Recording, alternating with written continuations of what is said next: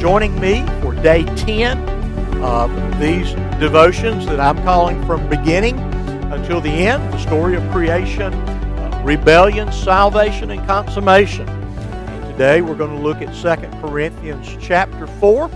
We're going to read the first six verses there. Again, uh, 2 Corinthians chapter 4, uh, reading verses 1 through 6. As we continue uh, to flesh out, uh, to tease out uh, uh, the what the Bible says to us uh, in regards uh, to the unbeliever, the unbelieving state. Uh, it gives us insight into how to minister, that is, how to evangelize, and it also gives us insight and appreciation for who and what we were uh, prior to our conversion and that which God has uh, done uh, in us and for us and, and through us, uh, uh, namely to transfer us uh, from death unto life.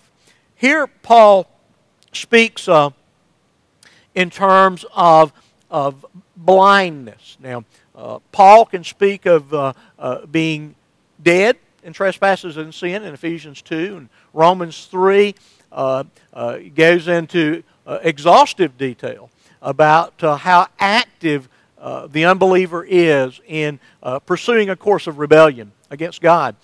here, he uses the imagery of, of a blind person being unable to see the light. And so let's, let's begin in verse 1. Therefore, having this ministry by the mercy of God, we do not lose heart, but we have renounced disgraceful and underhanded ways. Uh, we refuse to practice cunning or to tamper with God's word, but by the open statement of the truth, we would commend ourselves to everyone's conscience in the sight of God. And even if our gospel is veiled, it is veiled to those who are perishing in their case, the God of this world has blinded the minds of the unbelievers to keep them from seeing the light of the gospel of the glory of Christ, who is the image of God. For what we proclaim is not ourselves, but Jesus Christ as Lord, with ourselves as your servants for Jesus' sake. For God, who said, Let light shine out of darkness, has shone in our hearts to give the light of the knowledge of the glory of God in the face of Jesus Christ.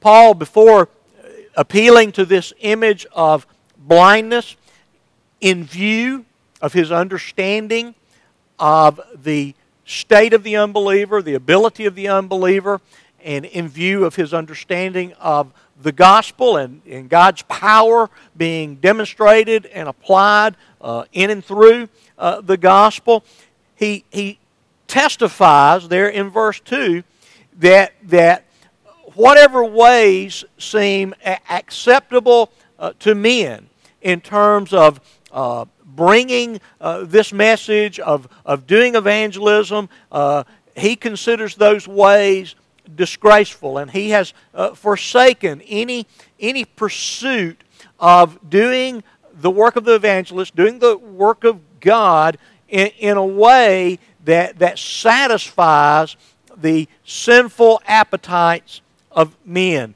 That, that he understands that there's only one remedy uh, for the human condition, that is the human condition of being separated from God, being lost, and that is the gospel. And, and God, God has a particular uh, manner and, and method by which this message of redemption, of reconciliation, is uh, to be uh, proclaimed. Paul understands that, that people are getting a certain uh, type of results from their methodology, and the methodology and the message uh, always go uh, together. And so uh, he understands that, that his uh, statistics, his, his number of uh, converts may not be as great as some of those that are, are using uh, man centered type of methodologies. That's still going on today. Uh, there are churches that seem to be flourishing, that using all types of, of entertainment techniques, all kinds of, uh, of man centered uh, ways of, of marketing and of, of uh, uh, kind of molding the message and uh, to, to appeal to the, the hearts and minds of men, of making promises uh, related to, to health or wealth or uh, satisfaction, all of these things, uh, they're ultimately, they're, they're not going to accomplish that which God accomplishes by His own power, by His own grace, uh, for his own glory. And, and, and, so it only comes through the, the right proclamation of the gospel. And, and, and the unbeliever is blind to the light of the gospel, to, to what Paul speaks of as, as the, uh, the, the light of the gospel, which is the glory of Christ, who is the very image of God. Okay?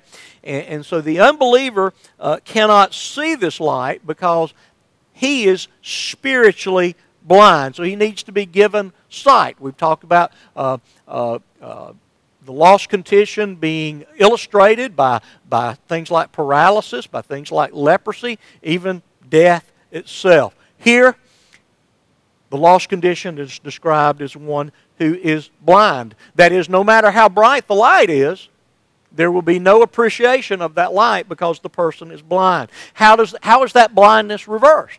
Well, Paul draws an analogy between uh, what God did at creation, namely saying, Let there be light in the midst of darkness. That is something akin to what happens in the heart and the mind of the unbeliever. They are in an unbelieving state, and God speaks, and they see. He gives sight to the blind. He has shone in the dark heart and the unbelieving mind so that they may comprehend the gospel, the, the knowledge of the glory of God in the face of Jesus Christ.